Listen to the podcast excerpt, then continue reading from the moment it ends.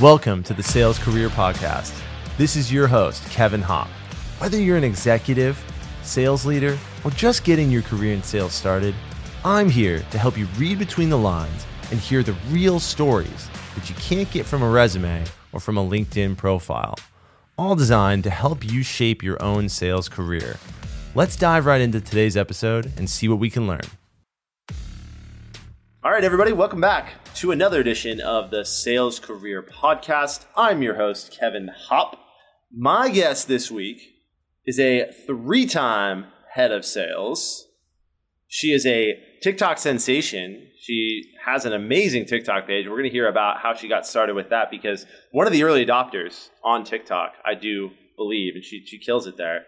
And she runs her own business called the Sales Team Builder uh, let's introduce the great and powerful Leslie Venetz. I feel like that's like a Wizard of Oz introduction. Boom. There you go. Well, it's it's important that, that people get context that like you're badass, right? And and, and it's, it's it grips people right in the beginning. I think that's what I want. I want people to say, lean forward and say, whoa, whoa, whoa. So you're telling me that Leslie is like all over TikTok, but she does B2B sales consulting and she knows all about B2B sales. Like I thought TikTok was for 14 year olds, right? I like, mean, I do I do get that a lot. I was actually on a call, a, like a, a, call earlier today that I thought was a prospect call. It was not. Uh, and, and, the guy was like, "Wait, so your your uh, funnel for your for sales team builder is 100% inbound?" And I was like, "Yeah, yeah, you know, I have like a pretty big online presence." And he was like, "Oh, so have you like done a lot of stuff?" I was like, mm, "Yeah, I mean, I have 15 years as a like elite C-suite enterprise seller and people leader. That feels impressive. Thanks for keeping me up before scheduling this call. wow. Where, where did he did he like go through your website to schedule the call? Yeah. Wow, interesting. Well, this is like a case study for outbound versus inbound. The, the, way I, the, the, way I tell that story is I always say like inbound you get what you get, outbound you get what you want, right? But outbound is harder. We all know that. But like uh, getting what you get, like you never know what's going to come through, get caught in the net, and then people people schedule with you. So yeah, it was like the definition of an MQL that like forgive me SDRs that an SDR would pass off to be like, trust me, like this guy's a founder and he, he's like really interested. Uh, and then I get on the phone and he's like, "So I was just wondering if um, I could sell you an affiliate partnership." And I was like, "Oh my god, I need I need to go now. I need to leave." bummer, bummer. Well, let's get started. Uh, Leslie, can you introduce yourself a little bit and tell the audience your two minute career story as if they've never heard of you? Sure, two minute career story. So, full time founder, which is really exciting. That's something new. Um, sales team builder, as you might gather from the name, is about building sales teams for early stage companies. Um, so, I'm having a blast with that. Prior to that, I've sold a little bit of everything. I've done SaaS, obviously, consulting, business intelligence, agency work, even for a, a little bit. Um, but the majority of my sales career has been very focused on uh, enterprise selling and penetrating the, the C suite. So, uh, really have closed the majority of any like Fortune 250 logos that, that you could think of. Um, so it's pretty wow. pretty exciting. Yeah, uh, TikTok sensation. there you go. How many followers do you have there? How how many? Uh, like maybe thirty thousand right now. Hey, look, that's uh, I've I've got uh, 180, and I thought I was doing pretty well. All right. I just yeah, started TikTok. Uh, it's it's an interesting it's an interesting beast. I'm toying with the idea of um, starting i'm about ready to go to south america for six weeks and i generally like just travel a lot and, and work outside of my home base of chicago so i'm toying with the idea of starting a second account more focused on like digital nomading and to see if i can do it a second time grow an account to 30k a second time so i don't know i don't know kevin we'll see well, look, I, it, the year is 2022. There are all sorts of unique ways to to get business, and I've had a come to Jesus moment here in the last two, three weeks. My, I've been blocked off LinkedIn 3 What'd times the last three weeks. So it, it's a very short story. LinkedIn, I, I go to log into LinkedIn, which, you know, as a sales pro, I do freaking 17 times a day. And I open it up and it goes bloop, like white screen, and a message pops up and says, We detected that you're using a bot to view an unusually high number of pages. Please stop using the bot. Uh, turn it off. Here's our terms of service. You're violating it. Blah blah blah. blah. And, I, and I'm like, Yeah. the first time it happened, it was an eight hour ban, and I was like, ah, okay, whatever. Like, not a big like frustrating, but not the end of the world. yeah, so the next day I pick up my phone. I'm like, I'm doing it. And then a day later, or it's like five days later, boom, here it comes again. And then now, now I'm like, okay, all right, wait, hold on. I'm not using a bot. Guys, come on. This is a joke, right? Like, I'm not using a bot. I'm really not. And so then I, I go to make a support ticket. To make a support ticket, you have to be logged into your LinkedIn profile. Yeah. So you can't even make a support ticket. So, so I figure out a way to make a support ticket by DMing their Twitter account, and they finally like get the thing. And the guy, I get a, support agent says, "Yeah, uh, so sorry about this inconvenience. Like, uh, we see that you're using a bot. Just stop using the bot." And I said, "All right, I'm not using I'm a bot. using a bot. I'm not using a bot." And then so then he so so then five more days goes by, and this is 48 hours ago. I got blocked off again. Oh my word, And- Kevin. And and it says now this time it says if you don't stop using this bot, we're going to permanently ban your LinkedIn profile. So now I, I raised hell this weekend. I was all over Twitter. I was DMing them every day. I was going back and forth with two different support agents, and like many, many, many. And, and I'm asking questions that are very obvious. Like, okay, if I'm viewing too many pages, how many pages is that? Because I probably view 50 pages in a day. Is that too many? Tell me. I'll stop Right. doing that. Like they want you to be an active user, but then they punish you for being an active user. That's right. So the guy said that I was using the Lusha Chrome extension to get leads and cell phone numbers, and that's against their terms of service. So unsubscribe Lusha, and I, you know, sorry for the negative press, Lusha. I love Lusha. I've used it many times, Oh. but apparently it's against their terms of service. And if you have that Chrome extension, they can block your profile at any time. But there, there are so many platforms that are against the terms of service for LinkedIn, and Right. everybody It's like- games it. Like Microsoft doesn't own Lusha, but they probably have like a competitor they're developing. So they're like, oh, sorry, Lusha. I used it for a long time and never had any issues, but that's good to know. Yeah, so I mean, long story short here, I am I, I have had this come to Jesus about like, holy cow, the only place that I have a real audience is LinkedIn. That's it. I don't have an email list yet. I've never like I struggle with it because I hate email. Like when I get Mhm. on an email list, I don't subscribe 99% of the time. Like I hate it. I loathe it. So like why would I why would I have an email list? Well, it turns out it's a really good thing if you're if you run a business to have an email list, have a subscriber list. And then I think about like TikTok and Instagram, these other places, like, can I find the B2B buyer there? And I look to you and I'm like, well, Leslie's killing it on TikTok. Like, I just need to get better at TikTok. Like, maybe that's just like the answer. Maybe. I don't know. Yeah, I mean, I I view like li- like if if I was putting on the lens of cold outreach, I feel like LinkedIn is my decision maker campaign and TikTok is my influencer campaign. Like mm-hmm. they're both super super important, but generally my business from LinkedIn comes because a bunch of the SDRs or AEs whatever follow my profile and then they go to their people leader to be like yo, like we really need to, to get this lady in here and, and have her do this training. And then the leader looks me up on LinkedIn and sees, oh, you know, we ah. have 120 shared connections. Look at like she has a CV that is I- impressive and, and she has the credibility. So I, f- I feel like for me, they really play in complement. But I, here, I, I want to get your take on something because you were talking about an email subscriber list, which I've been Yeah. building for a while talk about slow growth. That's that's a tough one. Um, but now one of the creator mode features for linkedin is the newsletter feature. The newsletter. so I, yeah i posed the question to you know to my community a couple of weeks ago like what? And why? Like why as a creator would you take that much time to create more content when you don't own the list?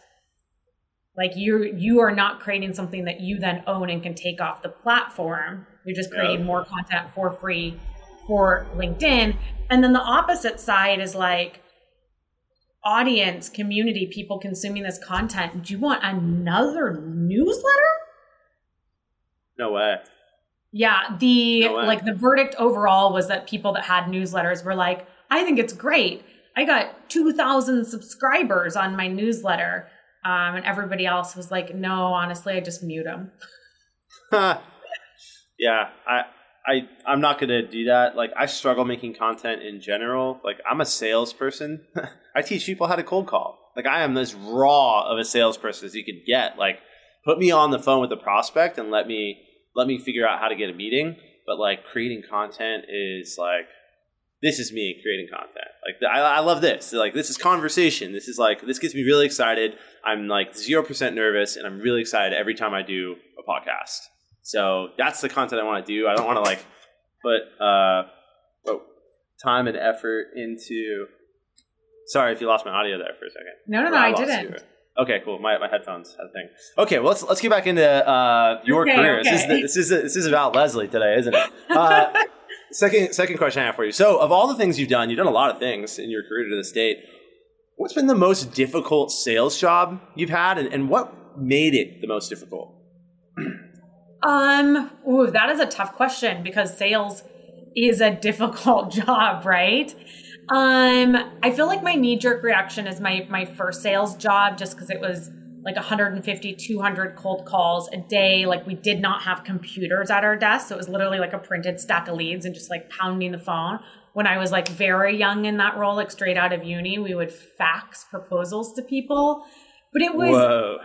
i i know like it was it was harder in retrospect than it was at the time not that it wasn't hard but like now that i realize what being enabled by a tech stack means and like what social selling can do for you i'm like i genuinely can't believe I was so successful in that role.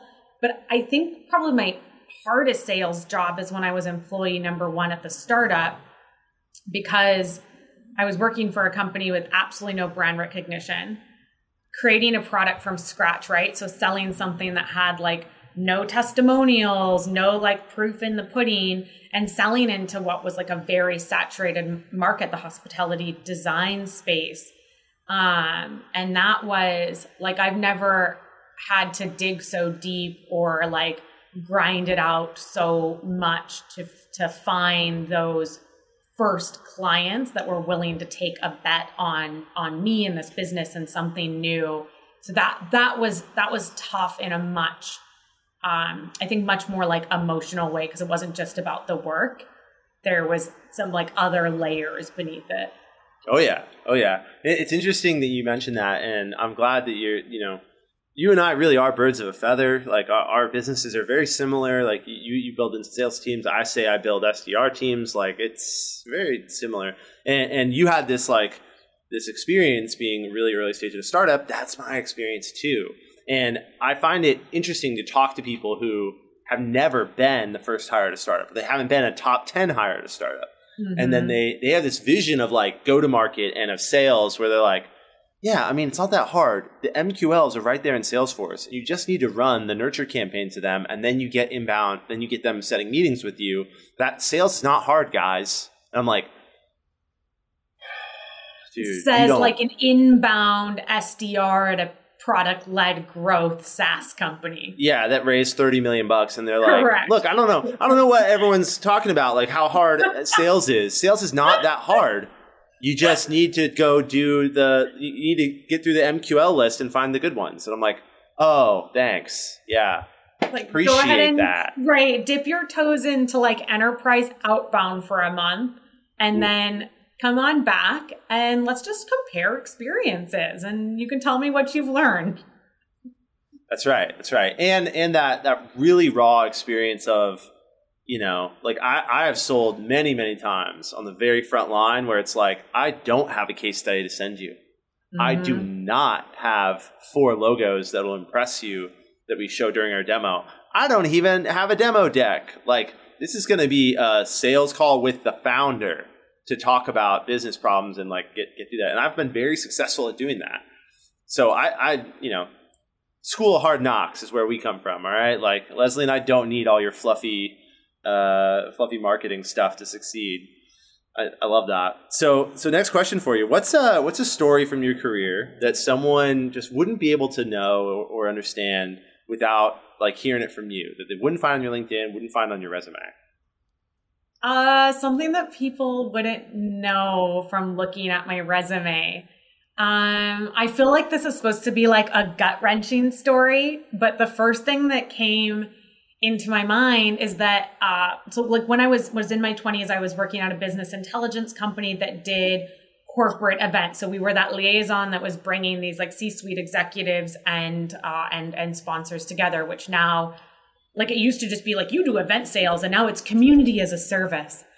but something that I don't think people would know from my resume is that as a result of that job and going to to those events, um, because I was able to still own our chief financial officer uh, product, like even during the the Great Recession, um, and they had the most money for keynote speakers, I got to meet um, uh, Clinton. I got to meet Bush 41. I got to meet Bush 43. Um, I got to meet Whoa. Condoleezza Rice. Um, I got to meet who I don't know where where people lie politically. I think it's very clear from my LinkedIn that I uh, am am pretty far left, but I got to meet like Rudy Giuliani and Karl Rove.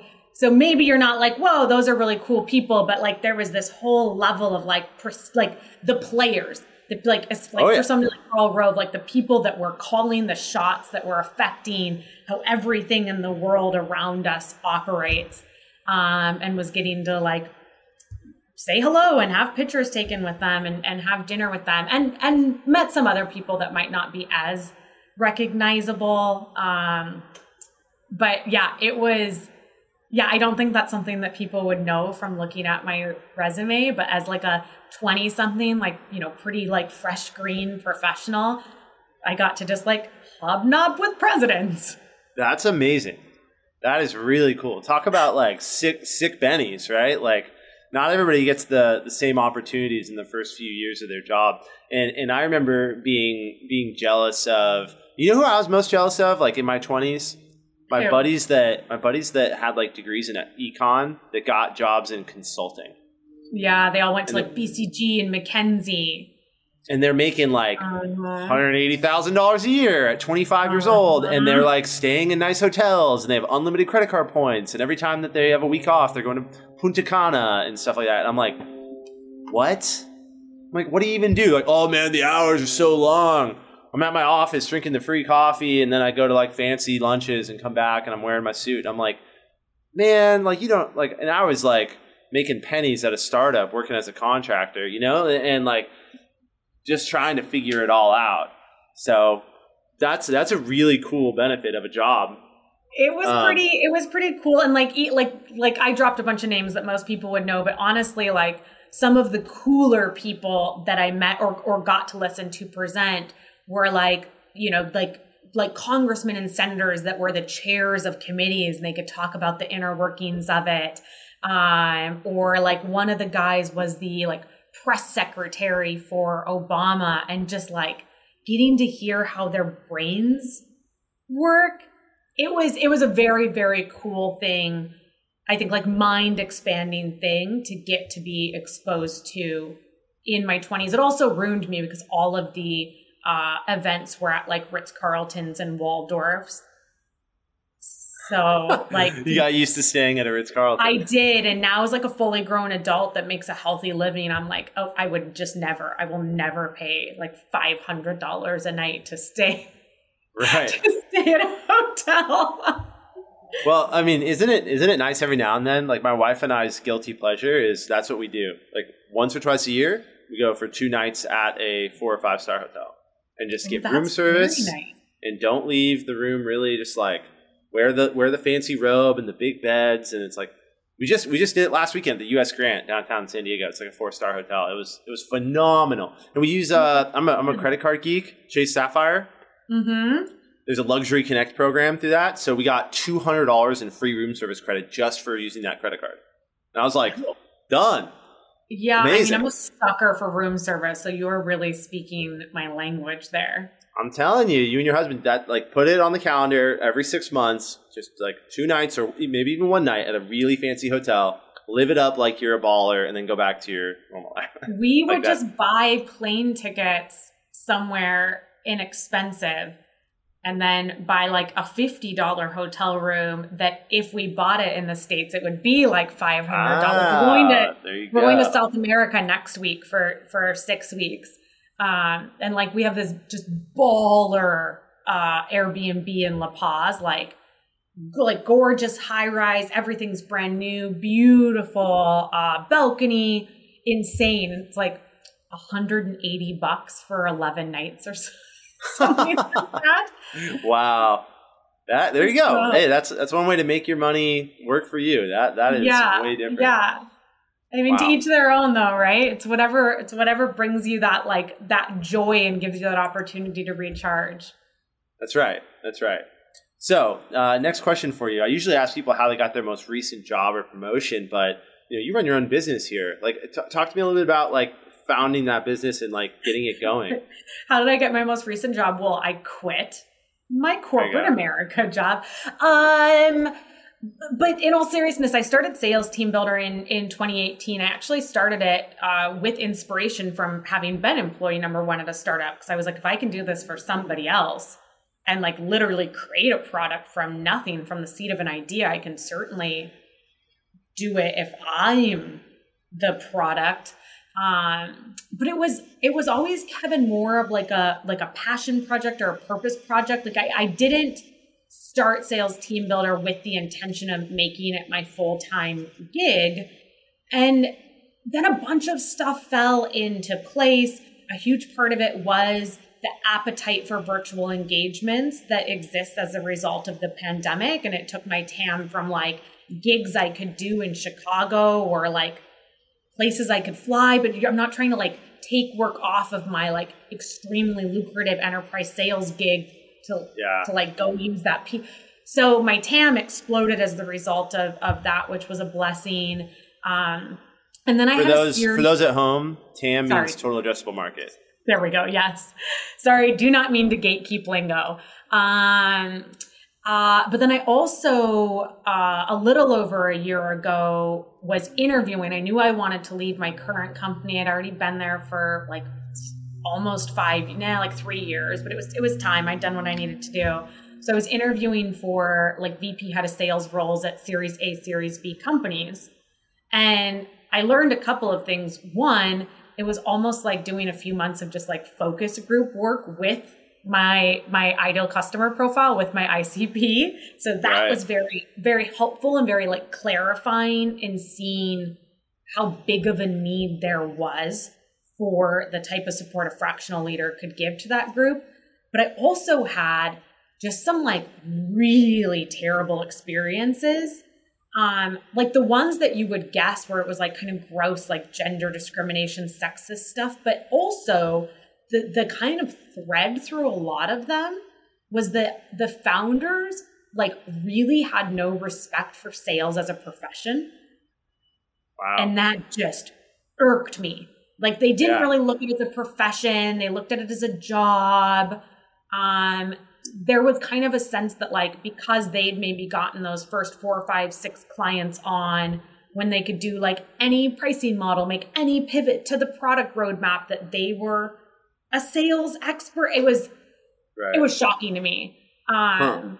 and i i knew that like sales as a respected profession was like most important to me so i thought well why not just do your own thing so you can be really choosy about who you support and and work with people who like respect your profession and and want to build inclusive sales teams and like you know pretty much just want to not be jerks I love so that. So here i am yeah, that's and that's uh, you know not not dissimilar to why I do what I do because I I got sick of working at companies that would say build pipeline, but we're not going to buy any tech or like you got to do it the old fashioned way. And I'm like, yo, like I am so sick of doing this the old fashioned way. Anyone who's punched ten numbers on a phone or you know had to copy and paste out of things out of Salesforce to a, some sort of silly Mhm. email program.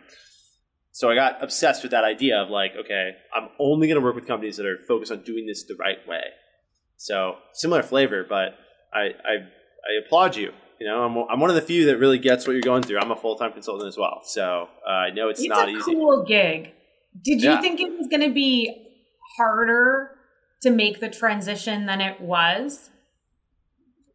For sure.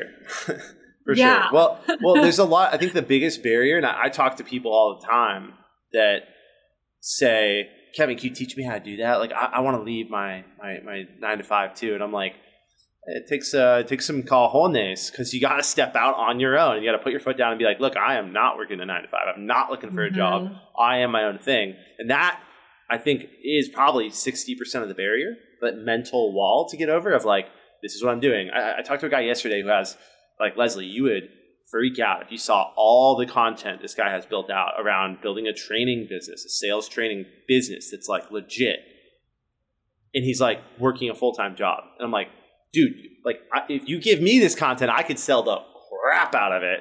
But he's like, oh, I'm gonna sell like kind of part time. I'm like, dude, you, if you jump tomorrow, you'd have an awesome Like maybe even seven figure business within like a year because it's he got so much content but people people have that you know hesitation and i get it look it's not it's not like it's not all roses No, it's a- no. I mean, it took me Yeah. like a year and a half from when I first toyed with the idea of making Sales Team Builder my full time gig to when I like put in my notice to leave corporate America. Like it, it was a long road, and then a year and a half before that of building the, you know, it was like four years of building the business on the side, a year and a half of mentally adjusting to Yeah. it. And tell, tell me if you get this question too, but like one of the most, or, or statement maybe, one of the most common things people say when they, they find out I work for myself full time, they're like, wow, you must just have so much willpower to stay on task. And I'm like, oh my God, my issue is the opposite.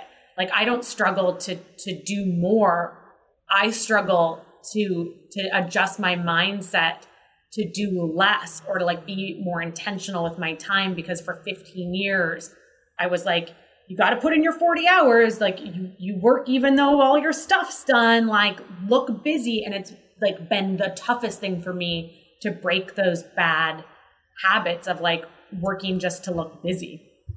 interesting interesting i've never been accused of working to look busy like that's uh, I've, I've, I've, you know, my, my love for automation is very clear. Like I, I don't, I don't, I don't work with clients that don't invest in technology. Like it's part of my whole thing. So it's like, if I can't do way more in way less time, I'm not doing it.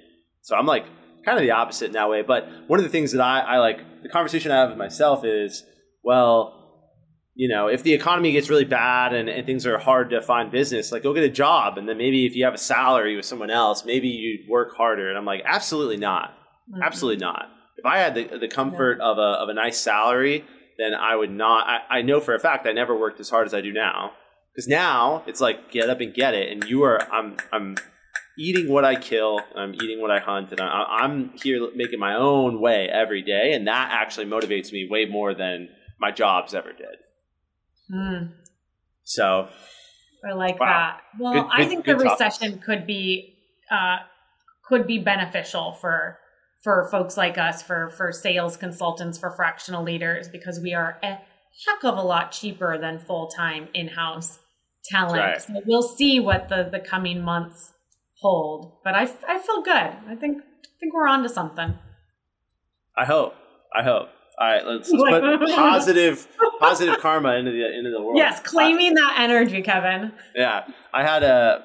Uh, I mean, quick quick story on that. I had a set uh, a discovery call with the VP of sales. He's like, "Hey, heard one of your podcasts, saw this." I'm like, "Oh, cool, perfect, nice. All right, you're building a sales team. Love this, awesome." He uh, calls me yesterday. Hey, I just got let go along with everybody in the sales team. Oh, The company flushed the entire sales team. It was it was like six people, but still, I'm like, oh, six people's jobs and livelihoods just Unbelievable. Yeah. Like not not a fan of this uh oh the price of gas went up, so we're gonna fire our sales team. Like silly. Um, next question for you, moving right along. Uh, have you ever been fired or laid off? What what's the do you have a story there and like what can people take away from that? Like what did you Yeah. learn?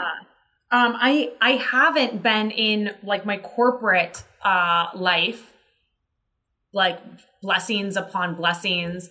I think part of that is that I came to SaaS later in my career. So earlier in my career, where I would have worked for those smaller, riskier companies, I was with a huge, like 3,000 person global company offices in, in 30 countries. And I was like a top, top performer.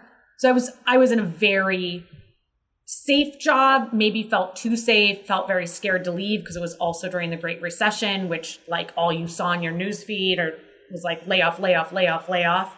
Um, so I, you know, I think because I joined the workforce during that time where like jobs were kind of scarce and a lot of people were on unemployment, a lot of people were getting laid off. I've played it safer than I, I might have otherwise.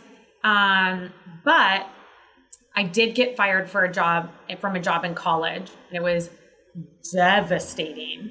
Um, it was a bank, and I'd worked at the bank for five years. Like it was a high school job, and then wow. I got a, a, job at their branch uh, in the town where I went to college.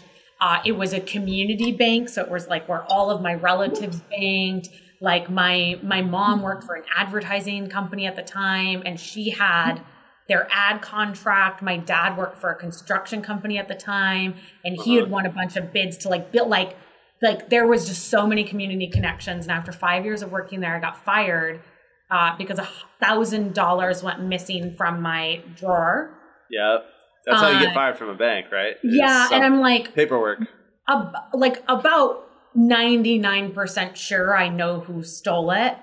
Wow. But there were no cameras in the back. And ultimately, like, I didn't lock it when I left to go to the bathroom. Wow. And uh, another employee took took the money. Oh yeah, 100%. Oh.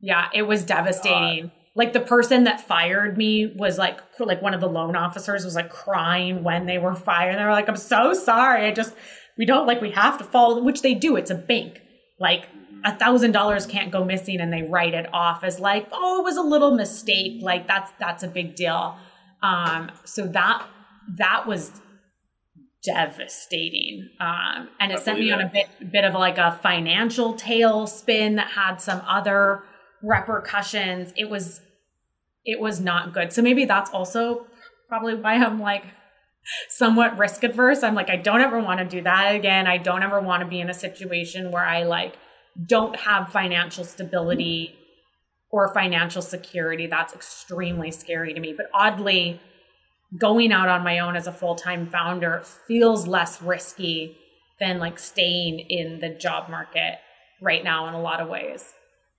I yeah, I mean with, with job market today, that's that is for sure a thing. It's a it's a it's a scary world out there.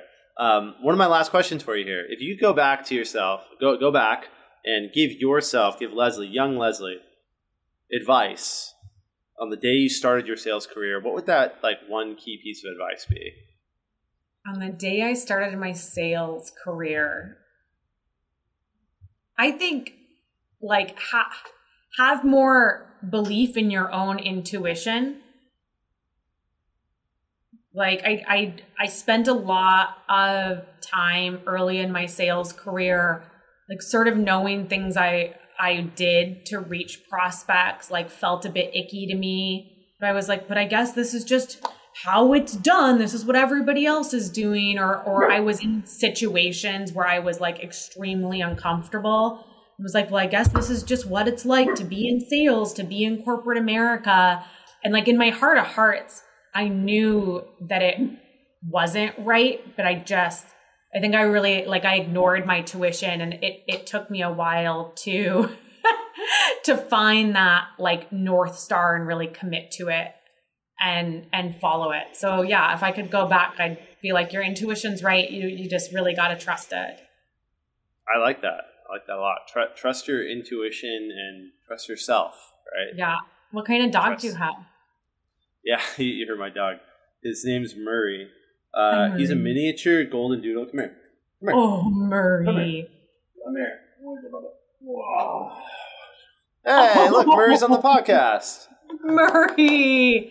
Oh, the best special guest. That's right. Those listening on the podcast, you can go to YouTube and, and, and check out the clip. A dog made a special appearance. Uh, he he loves to bark at the worst times. Like I've been on like live webinars. I've been like in the middle of like a really good sales call or whatever, and he just starts losing his mind. I'm like, come on. I mean, I'm like a, I'll cross the street to pet strangers' dogs sort of person. Okay. Yeah, yeah. So I feel like if I hear a dog barking, I'm like, are we, did we just become best friends? You also love dogs? Great. there you go. Yeah, you and my wife would get along. She does the same thing. The same thing. She's teaching my daughter to be a like a dog freak. Every time they see a dog, like my wife brings the brings my daughter over there and says like, "Hey, can we pet the dog?" and like the whole thing. So big supporter of that. awesome. Well, uh, surprise rapid fire round of questions for you. This is how I wrap up every podcast. I didn't give you these questions ahead of time, so answer as fast as you can. You ready? Technically, you gave me none of the questions ahead of time, Kevin.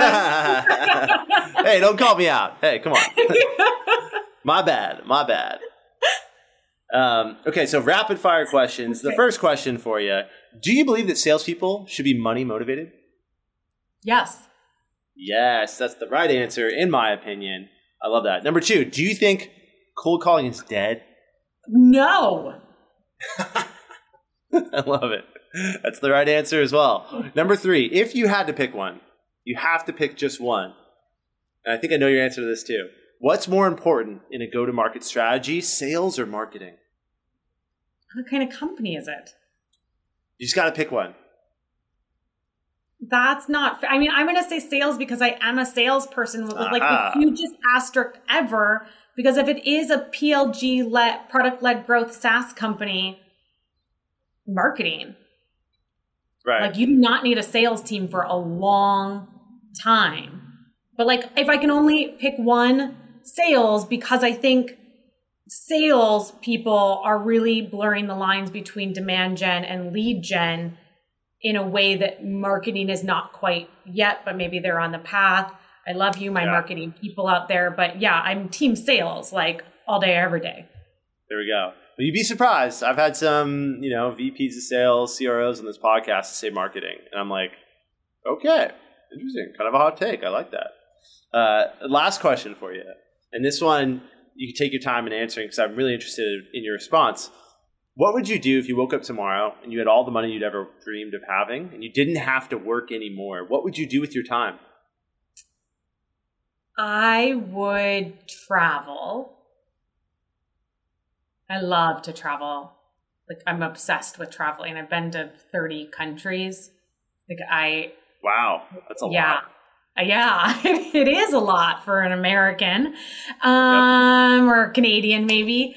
Um, yeah, I I would explore an adventure. Like I just the the opportunity and the privilege of getting to to see and experience new cultures. Like it just makes me feel so alive.